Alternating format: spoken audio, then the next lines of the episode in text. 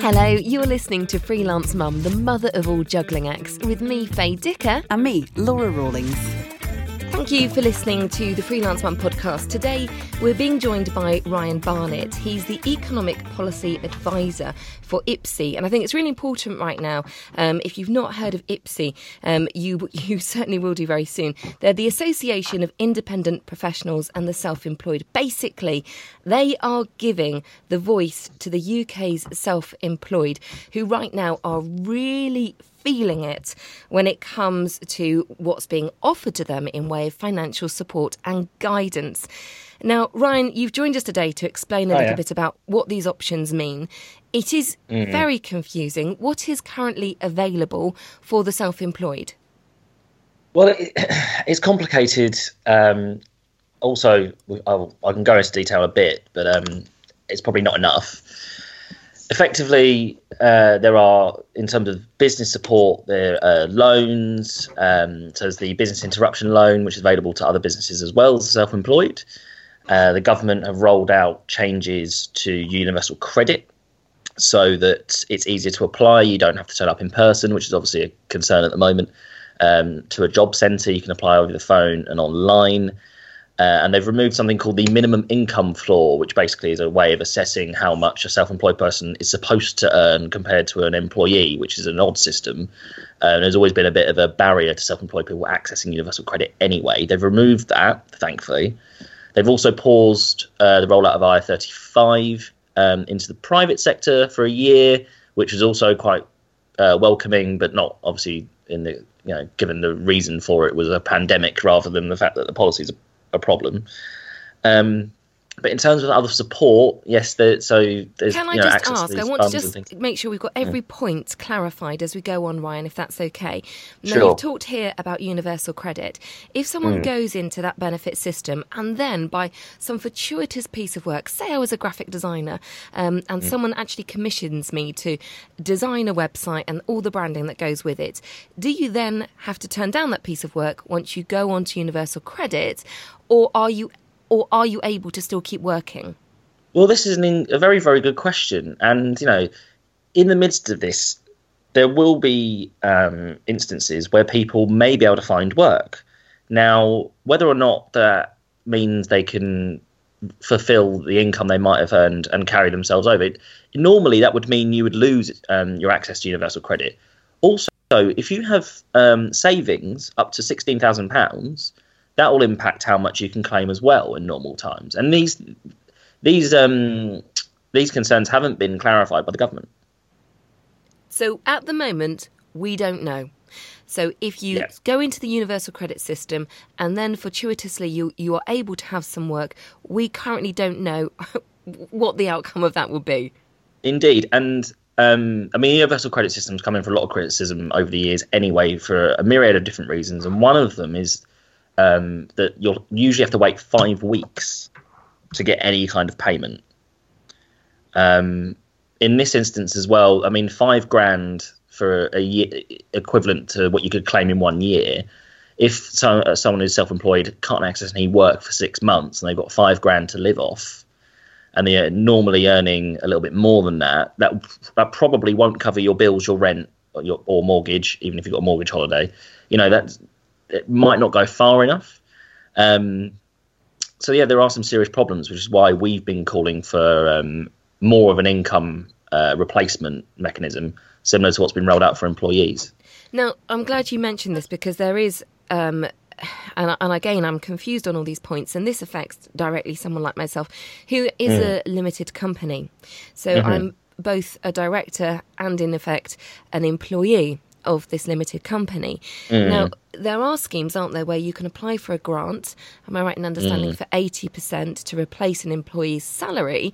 But Yep. if I am both the director and the employee, how does that mm. work? Well, um, and again, we probably need a little bit more clarification. At the moment, it looks like you, in theory, should be able to pay yourself. Now, I, I, I think that needs to be certified by the government because we're pretty certain that you can pay yourself sick leave um, if you are a limited company. So that shouldn't stop you from being able to uh, pay yourself as an employee either. However, obviously, because you do occupy both roles, that might cause some confusion and uh, in terms of claimant, and the government may have a view on that. However, that hasn't been clarified either. So, if you were claiming through your company, through your limited company, would that be based on your February earnings so that you can't go and like boost what you pay yourself now to increase what your 80% would be? Well, it would I still be looking so. back like employees, you know, everyone else who is employed by someone. Yes, yes. As far as I'm aware. Because that's part of the problem, isn't it? As self employed people, we typically have lumpy cash flows. Um, and what we might have earned in October 2019 could be very different to January 2020. So all of these things, do we know how they're going? That that will be sorted out, assessed. No, I mean, no, really, no. I'm afraid. Um, what we're calling for is similar to what they've done in Norway. So in Norway, they're looking at um, self-employed incomes as an average over a three-year period, and then capped at eighty percent. And we'd like to see something similar here. We think that'd be a much more appropriate solution for the the vast range of self-employed people, regardless of their um, uh, particular way of organising their business as a limited company or sole trader. So what is IPSE actually doing at the moment to lobby the government in in that way? So we've launched a petition with the Creative Industries Federation and a number of other um, bodies and representative groups for freelancers and self-employed and contractors. Um, that petition is out there. If you Google uh, change.org IPSE coronavirus, you'll find it. There are nearly, what I haven't checked in the last 45 minutes, but there are nearly 100,000 signatures on there. A lot of people from the arts have signed, including Stephen Fry and Philip Pullman. Um, and we've been writing to government, speaking to MPs. Uh, Twitter feed is, you know, almost permanently firing it out. Um, we're going to try and speak to some more representative groups uh, around um, local government and national government in the coming days, and we're hoping the government will roll something out fairly soon um, because it's come. What the government announced on Friday, uh, there was nothing there for the self-employed really, and um, that's coming for a lot of criticism uh, across um, across the political divide, and um, you know from a lot of different angles over the weekend. Is that just because it's actually harder to try and work it out with the system that we have at the moment? So Stephen Barclay, who's a tre- Treasury Minister, he um, did acknowledge that there are operational difficulties, and yes, there are. It is because of the differences between PAYE and how self-employment works, and the fact that the government haven't managed to roll out their Making Tax digital program. It is obvious that there are some operational difficulties.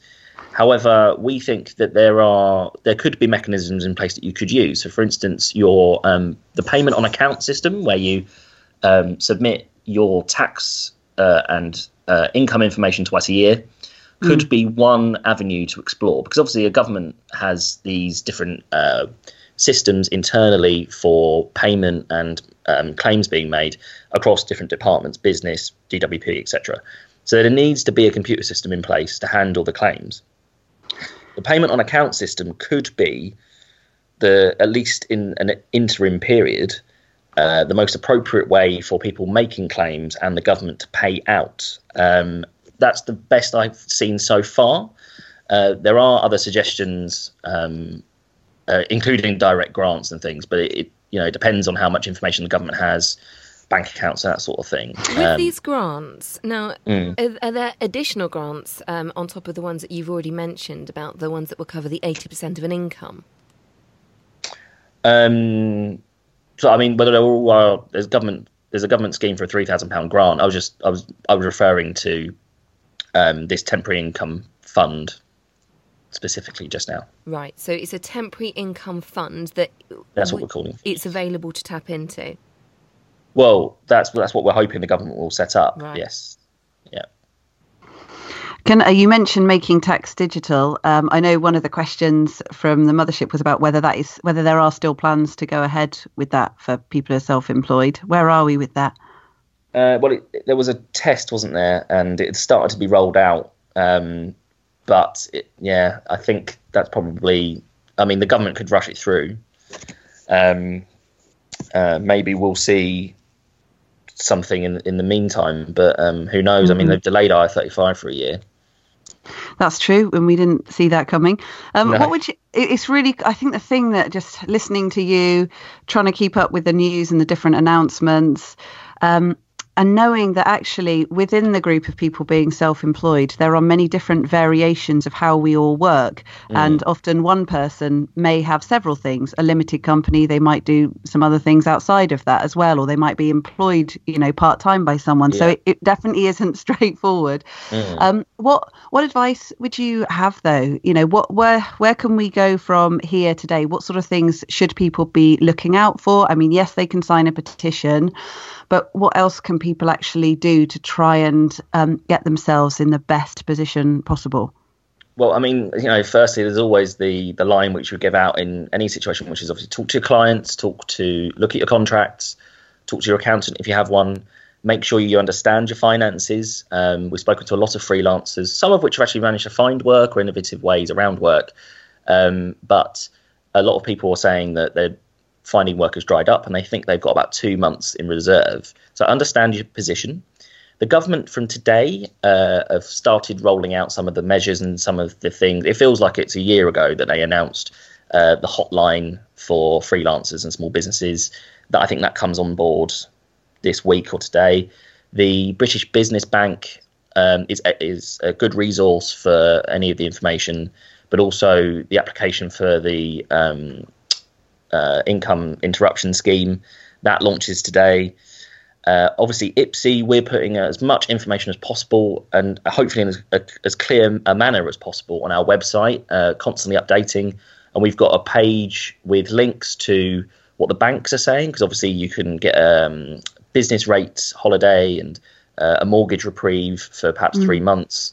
And so that information is there. Money Saving Expert and those sorts of websites are doing Yeah. a lot around self employment. Yeah, those are some of those I- suggestions I'd. One one of the hard one of the hard things, along with the loss of income and the measures not being there to support people meet their bills, I think it's just also very much this strength of feeling of you know, oh my goodness, why do we deserve so little? Why Mm. aren't we being considered in the same way that other people are? You know, at this time, it there's a you know, it really doesn't help morale, does it? I'd, I'd also like to add wearing a freelance mum hat and obviously representing a very specific community here. Um, that a lot of people have worked very, very hard for to be self-employed has never been an easy thing. You probably already worked very, very hard to establish your career and followed your passion, and now obviously we're in a position where we're having to homeschool, and the word that a lot of people are saying is suddenly we feel like housewives, um, and I mean that with no disrespect, but that hard-earned career as photographers, you know, clearly events aren't going ahead. Um, Yeah. All of that's taken a massive hit, and that's really demoralising on two counts. One, you're just watching your career trickle through your fingers, and two, there's nothing financial that you can contribute to the house anymore, and that's really that's a really tough one um, professionally to to absorb and personally. It is hard to keep our morale up. What can IPSE do to offer that's not just about the finances but to help those professionals who right now uh, don't know when work may begin again? Uh, well, obviously, you know, it's very hard at the moment, and um, a lot of people who are self-employed are having to, if there are sort of out there, and um, so, for instance, the one example given is people like working in a barbers or um, market traders are having to make a choice at the moment as well between going out there at the moment and operating as a business if they have to operate in public and their health um, because of the incomes. You know, the commu- there are, there's an excellent freelance community. People like freelance mums, um, freelance corners. Obviously, um, we're close to, uh, and IPSE. You know, you can always call us if you want advice. We've got a membership team. There is support out there. Um, the freelance community is. Uh, particularly online, is is so supportive and willing to share information and help. Um, we've got to look out for each other, and I think one thing you've seen more broadly is the community spirit coming through in certainly um, in my local area of people wanting to support each other, and I think that's the same with the freelance community. Uh, but as as this goes on, IPSE will be doing more and more. We're going out there on the airwaves saying people need support, but we'll be doing more and more to help um, people understand how they may be affected by the, pa- the pandemic more, medium and long term. And as these changes settle in, and if we end up in this situation for a very long time, we'll do what we can to try and bring people together as well. Well, thank you very much for that. I mean, it's nice to hear that there is someone there who is representing us. I, I, I know that we're feeling it, and certainly there is a, a, great sense of rallying around, as you mentioned. I'd like to recap on what we began with. In essence, it feels as though, yes, look into universal credit. No, we don't know if you still receive work during, if you're on universal credit. Mm. That's still a bit murky. Mm. But meanwhile, you are looking into uh, things uh, such as if you're a, a, limited company and also employed by that company, where that leaves us. Yeah, we're looking into it. We've got some of the information, and um, as the week goes by, because obviously, as I said, this feels like two weeks ago, um, has been it was a year ago, and we're trying to get as much out there as possible at the moment and get as much information on the website. And some of this stuff is really hard to get through, you know, for the average person. But also, we're the policy team at IPSE, and this is our jobs to get through. And we, you know, there are still elements like this universal credit stuff that isn't that clear, mm. and it takes time to dig into. And hopefully, the government will clarify. And the moment we have more information and more detail, we'll put it on the website. Laura, I'm going to put you on the spot here. What are your takeaways from this? That it's actually fiendishly complicated, yeah. um, and I just don't think there is a clear answer until we get a bit more from the government about what they plan to do. Uh, we're all just sort of sitting slightly adrift at the moment, aren't we? You know, anyone who's tried to call to have a conversation about universal credit will know that their telephone lines are absolutely jammed and it's going to take you ages to get through to anyone there. So that is, you know, a long process. Um, yeah, I, I feel it's a bit bleak and I don't I can I can there's a part of me that can see how it happens because it's much harder to work through the different systems and everything that we've talked about. But I really really hope that the government looks at the 5 million plus people who are self-employed. What is it 15% of the workforce? Something yeah. like that. You know and a large number of women. I just really do hope that they can come up with something along the lines of what IPSE is calling for because I think it will provide massive you know some important assurance for people. Um, yeah, and I, I, look forward to getting through this very quickly. I think. Um, sorry, just quickly. I think actually the government, um, to their benefit, they have some of these when they first rolled out um, some of the schemes and funds and things. I think this has been thought through um, in terms of the broader picture. Yes, there is there are definitely issue, issues with uh, UC, and there are different issues with rolling out a bigger scheme for the self-employed, which we'd love to see. But I think you know, in terms of removing the minimum income floor, delaying IR35, um, and setting up a hotline and these other grants and things, the government are they're not just applying one brush um, kind of approach to this. I think they will get somewhere very quickly. And whilst we want a lot more from them, this is happening, you know, at a breakneck speed and I think yeah. they've done okay so far, but we definitely need more. The very gaps soon. are blindingly obvious, yeah. aren't they? Yeah, that yeah. they're for the self-employed, and hopefully that will be being addressed next. Yeah. Ryan, thank you very much for taking the time to speak Absolute to us today. Pleasure. Will you keep us up to date? It would be really useful if we could keep having, you know, regular interactions with you. Of course. Yeah, yeah. If you want me back on, I'd be uh, more than welcome. Thanks for listening to Freelance Mum. Remember, there's loads more podcasts and exciting content at freelancecorner.co.uk, and you can also meet lots of other freelancers. Subscribe, like, and share from whichever platform you get your podcast from, and join us next week as we speak to another expert on an issue that's important to you. Thanks for listening. Bye. Bye.